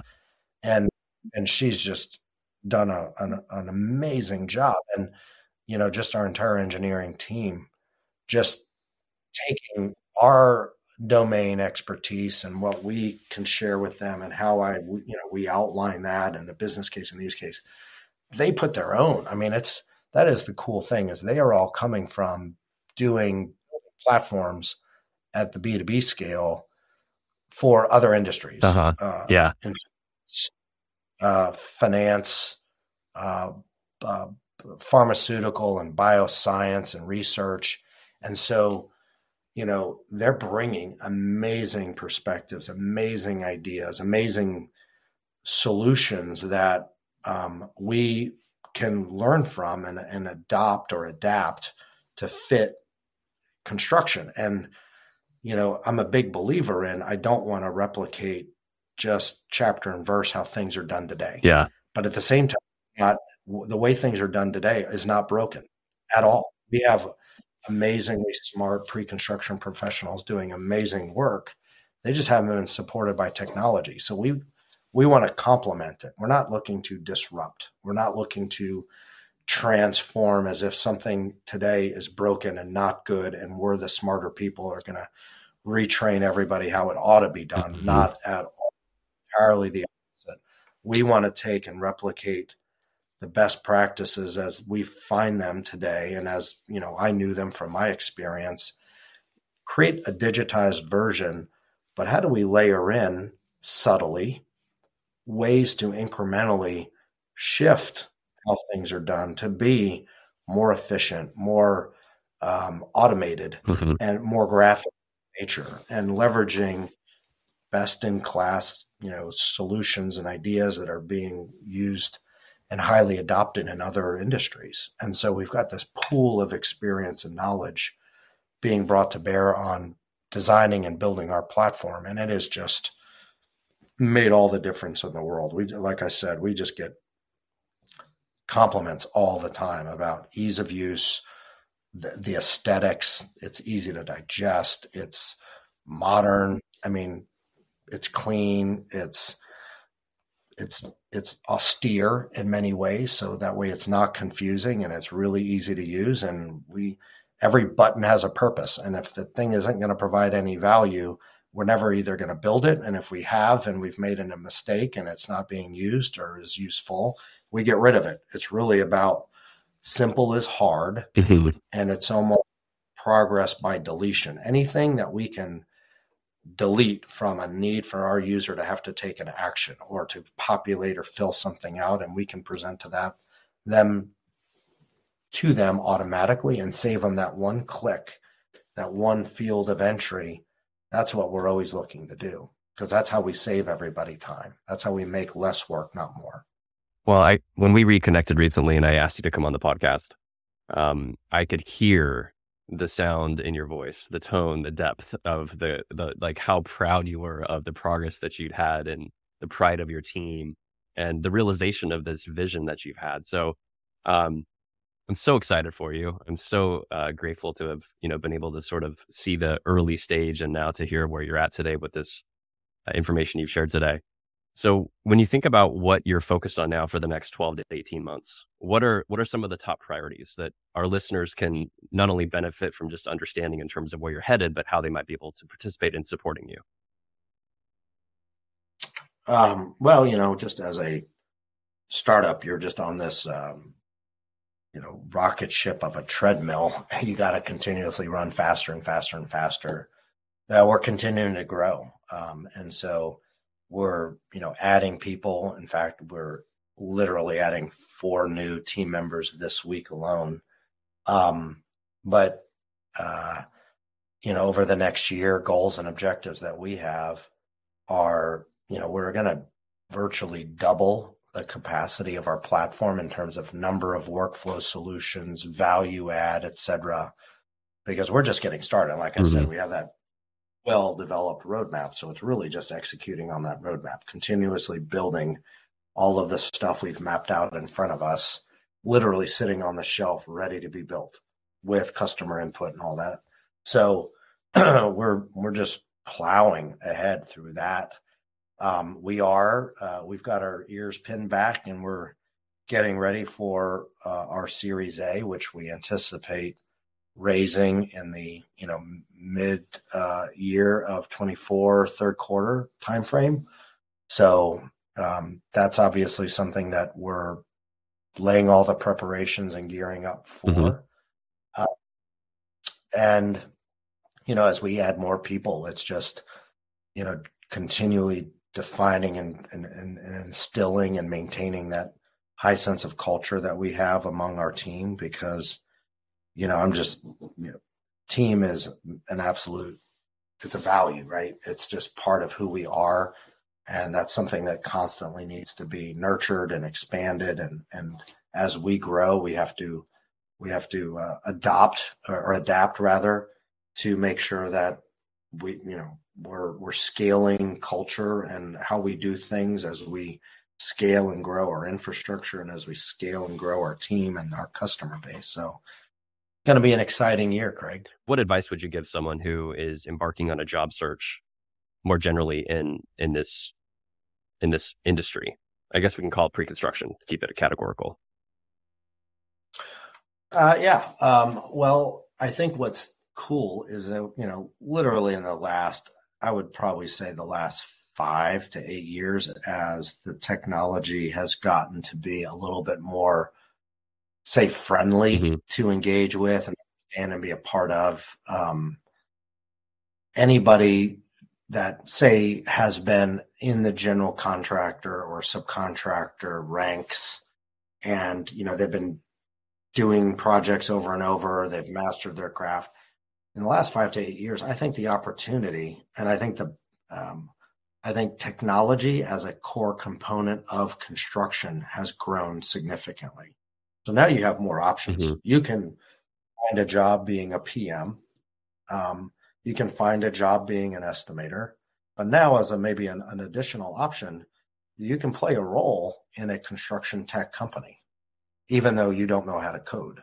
Right? There's things, there's value you can add from the technology side of the equation, um, and it's not that big of a it's not that big of a leap in in and be able to kind of learn up what you know what what's involved and what it takes.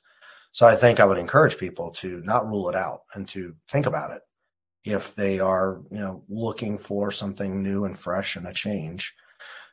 Um, but I think any you know beyond that, I think any person just searching for a job within this industry it's a it is a hard business construction in general and it's a demanding business so you know make sure that you're going to end up at a company that appreciates you and values you.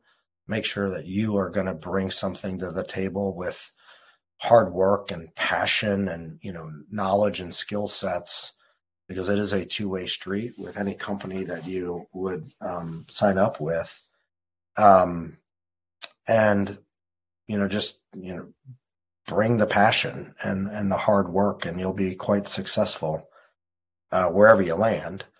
Um, and then, of course, like I said, you have the added benefit of you know working on the technology side, and the same thing holds true. It's demanding, it's time oriented, and and and what have you. But um, being able to to gain experience within the brick and mortar side of it, if you will, and then you know play a role on the technology side, I, I, I see as an exciting opportunity, particularly for the for the younger people that maybe have done it for a year or two. We have a fantastic customer success manager who, you know, he's been an estimator for, you know, a, a few years, you know, and, and, and learned the craft.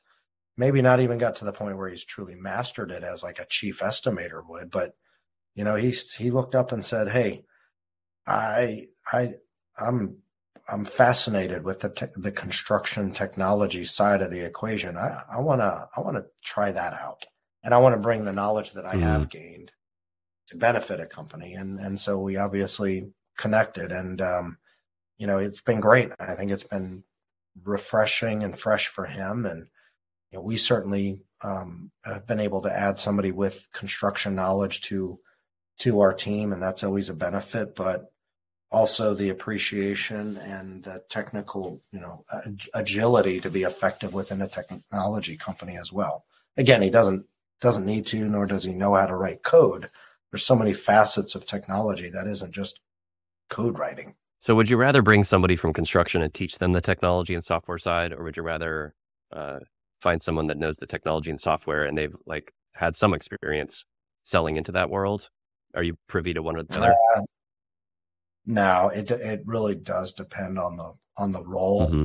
and the purpose and there's advantages to both both ways, but um, in certain areas it makes sense to bring in fresh ideas from you know just the technology sector without having any construction experience and then in other ways it's better to have the construction background and you know you learn what is needed of your role from a technology company perspective so it, it, it really just depends are there any particular qualities that you look for in people that you want to hire for your team like just two or three off the top of your head that are the most kind of critical things that at the end of the day all things being equal you pick someone over someone else fire in the belly. yeah, you... there's no replacing that. If you and there's no training that you either. I think you either really have it or you don't. And um, and if you don't have it, then you need to find the line of work that ignites it. Because mm-hmm. I would assume he has it, but it just depends on where where they're applying themselves. But you know, for me, I'm not going to hire. And the biggest mistakes I've hiring mistakes I've made is hiring somebody I wasn't sure had the fire in the belly and was hoping that they did and was giving them the benefit of the doubt and finding out that they really didn't. Mm-hmm. I think first and foremost, they've just got to have fire in the belly. They got to want it. Um, you know, and then, um, you know, after that, it's, it's obviously teamwork. You've got to be a, a team player and be a big part of, uh, proactively of, of, of helping shape and grow and uh, be an active participant of the team. Um, I'm not a big fan. I coach uh, my kids' sports, soccer, lacrosse is the main sport that I've coached for years. I've even coached basketball, even though I'm a terrible basketball player. But uh, you know, and you can see this all the way up to the like the NBA. If you have five guys on the floor and they're all a bunch of uh, uh, individuals and they're just in it for them, they don't go very far. I mean, we've lost we've we've lost out of the Olympics as USA because we've fielded a team with no team chemistry and just a bunch of you know egos in it for themselves, and you just can't have that. So you got to bring on somebody who's very team oriented. Um, those are my top two. Those are my top two. I mean, the obvious ones that you know don't even need to make the list are: Are you honest and have integrity mm-hmm. and that that's that's that's a given. But fire in the belly and and and really a, a team oriented, team spirited person is is critical. Well, if one of our listeners wanted to come work for you, um, how would they go about it, and what would be a really unique approach someone could take to really blow you away and make you want to hire them right on the spot? Well, well, you know, what does set people up or differentiates them is when they come to the conversation, whether it's an interview or just really a cold call, and they've done a lot of homework, mm-hmm. right? They've done their research. They know exactly what we're about. They know exactly what, and they have some of their own opinions. Mm. Um, as opposed to, I've had too many interviews where you ask them, "Hey, do you have any questions?" and they they're like either no, and clearly they hadn't done any homework, and they're just talking to a lot of people, uh, or they've asked you some really basic questions that they're pretty much probably making up on the fly. Don't do that. do your homework, do your research, come knowledgeable, because that just shows interest and commitment. Um, and then, um, you know, just really find ways to show us or me what you're all about. And that can come through not in what you studied and you know just the different roles you've done diff- with different employers. It's you know what are you bringing to the table? What are you going to bring to the table that will contribute and make our company better? And how do you go about it? And you know drawing from those experiences and obviously highlighting the skills and what you've done at whatever stage of your career that you're at but you know convince me that when coming on board you're going to make the team better and stronger you're going to make the company better and stronger and you will have my attention. I love it. What is your most exciting kind of five year crystal ball outcome? And this doesn't have to be business. It can be, or it can be personal, or you can do one for both. Give me a, a bit of your forecasting uh, crystal ball vision real quick. What is that? What is what's happening in five years in Steve's life, whether personal or business or both?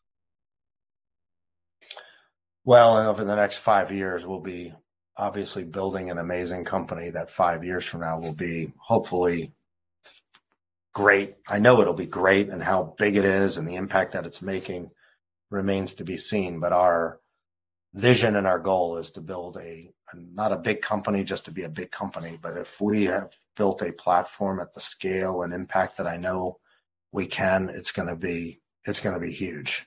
It's going to be huge in the way it affects people's lives. It's going to be huge in the way it allows more of what we desperately need built to get built because too many projects these days are deemed to not be viable be, from a cost perspective, especially. Mm-hmm. I know that there is so much, not fat because everybody's converting the fat to profit. It's scared money. Mm-hmm. It's you got all of these contingencies because you're dealing with such imprecise, imperfect information and you're as the natural process in our industry, you're being expected to take on that risk and responsibility.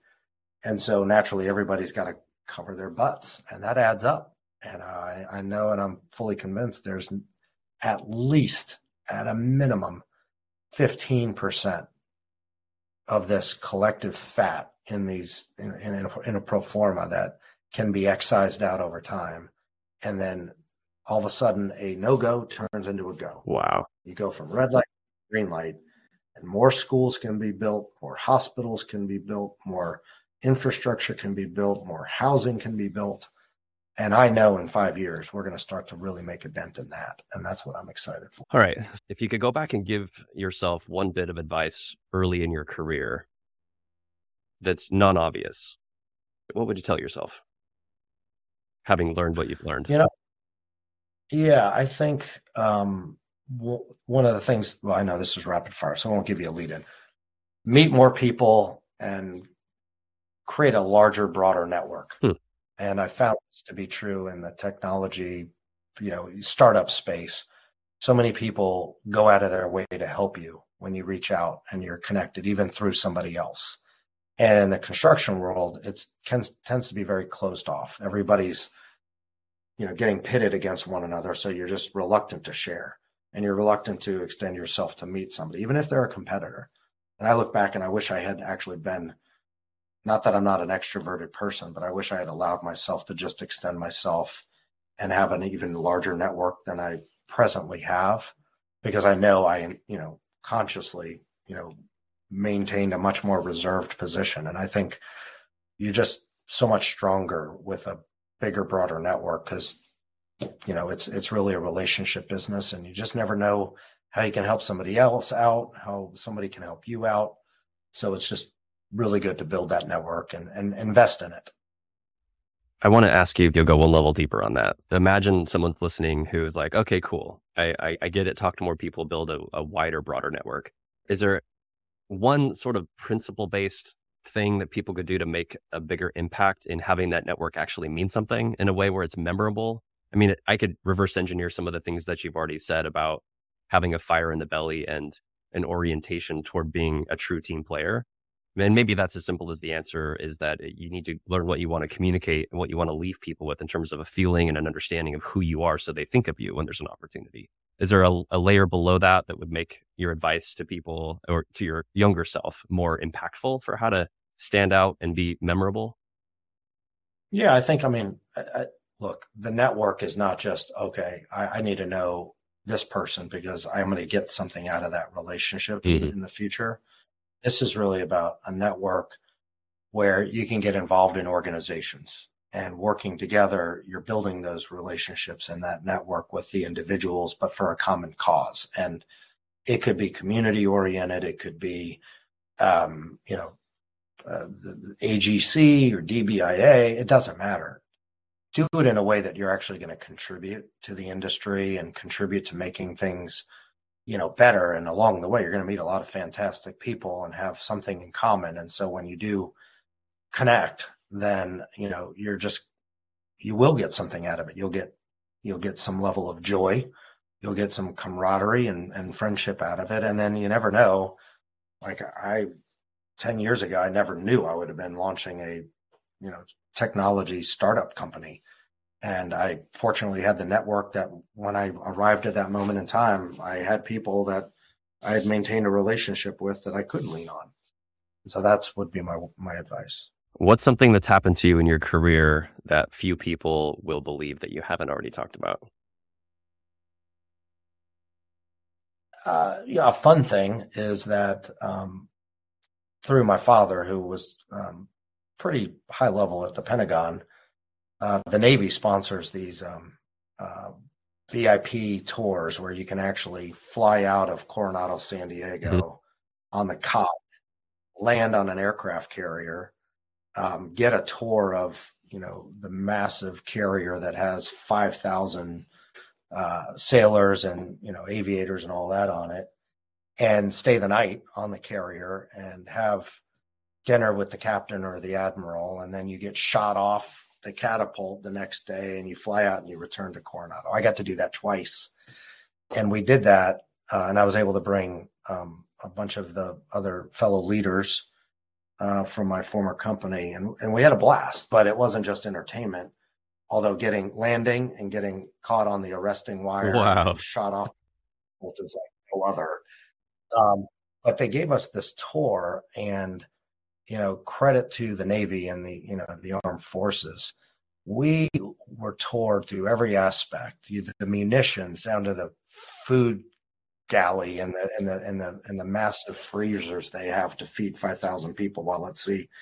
And every single sailor stood up and presented what they did to this, you know, gaggle of 15, 20 strangers. Um, and confidence, knew exactly what their role was and their duty, was proud of what they were doing.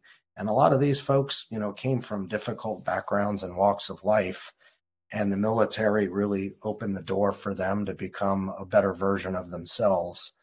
And they embraced it. And that system that the military has was just phenomenal. And I, to this day, was just blown away how you can just take, I think the average age is less than 23 on the ship and they're doing amazing, important things. And whether you're the cook or you're arming the bombs or you're the actual, you know, pilot getting shot off the deck in an F 18, I mean, it is just, uh, it was amazing, an amazing experience. And to this day, my friends, when we're together, we talk about, you know, those two trips. It was pretty phenomenal. All right. What's your favorite book, podcast, or piece of content that's impacted your career and why? Um, I've shared this before on other podcasts. There's this one book called Freedom's Forge. Mm-hmm. And I'm a big history buff. And so, I mean, there's no shortage of books on presidents and, you know, American history, European history, whatever that I, you know, that I read and I, I get so much out of them. But Freedom's Forge was about the, you know, the, the lead up and the preparation to for America to enter World War II, and the early recognition by um, the um, Roosevelt administration that hey, we are going to get dragged into this war, whether the the the the, the country knows it or not, and we are ill prepared. And so um, they had uh, several people, but Knudsen was the one guy that they grabbed from the automotive industry, and they brought him in and just said, "Hey, you have to retool America to be able to produce bullets, planes, tanks at scale." And it's a fascinating, fascinating book on how how they had the presence of mind so early to be thinking about the needs and then rapidly at an enormous scale like nobody's ever seen work with the private sector to reposition all of like Ford's uh, automotive and parts factories to produce airplanes or tools to produce airplanes. I mean, it is so if you're a construction industry junkie like myself, to think about the heaven and earth that was moved to do what ultimately produced things that the enemy could just not keep up with is a fascinating story. I encourage anybody to read Freedom's Forge. All right, last question here and we'll wrap it up. What are you most passionate about outside of work? I mean, family's the obvious answer. Um, got a uh, an amazing family. My wife, my two daughters. Um, currently, um, one's a senior in high school, so she's about to launch into her uh, college chapter of life, and we're excited for that process to be over. Quite honestly, in terms of the application and selection process, but you know, as she enters that stage, it's going to be a lot of fun.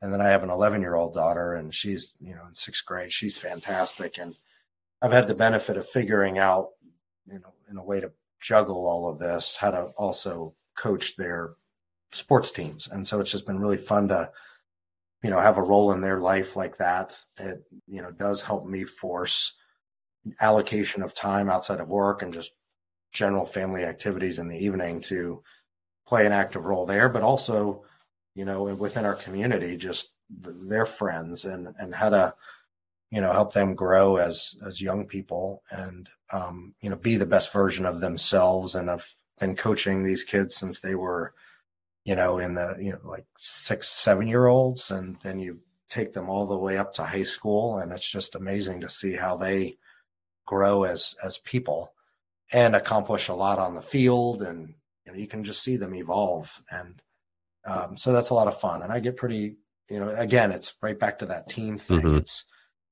you know it just uh, for me is fun it's a passion it's a hobby and you know you're investing yourself into helping other people be make themselves better and i just get a lot of get a lot of reward out of that. And you know there's a lot of things that i learn and mistakes i can make and how i approach things at work and with people in the team that you know educate me on hey i better think about doing this differently and better when i'm on the the field this evening with you know this you know U12 lacrosse team that I'm coaching and how to approach these situations and vice versa.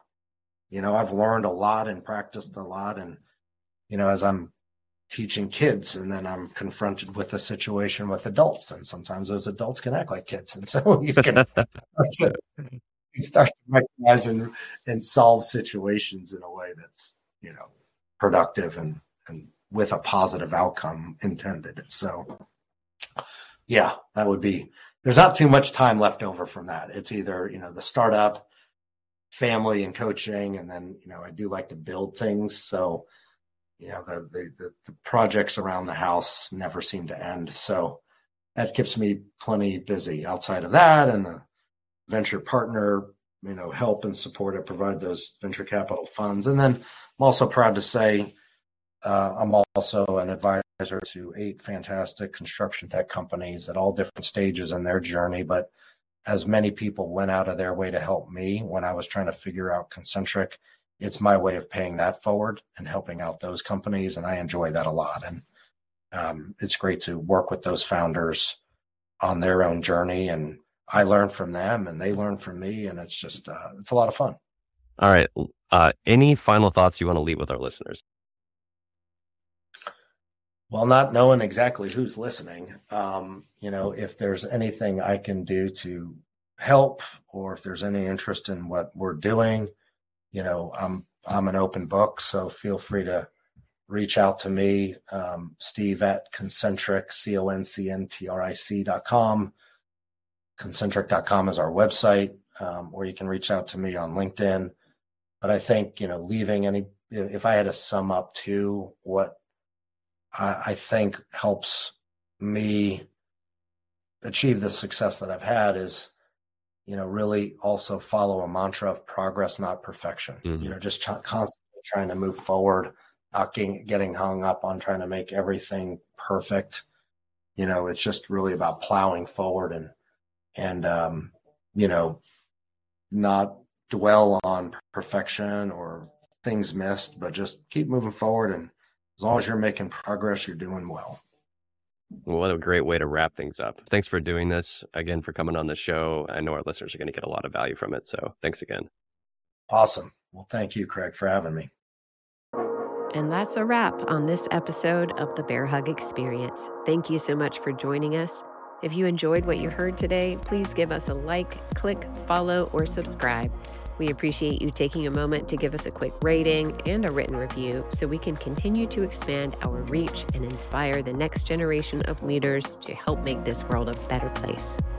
You can also contribute to the conversation around this specific episode by using the comments section of whatever platform you're on. And last but not least, if you have direct feedback, a question, or a guest you'd like to suggest that we have on the show, please shoot us an email at podcast at bearhugrecruiting.com or visit bearhugrecruiting.com forward slash podcast.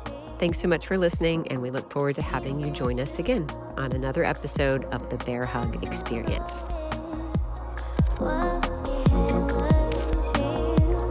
What?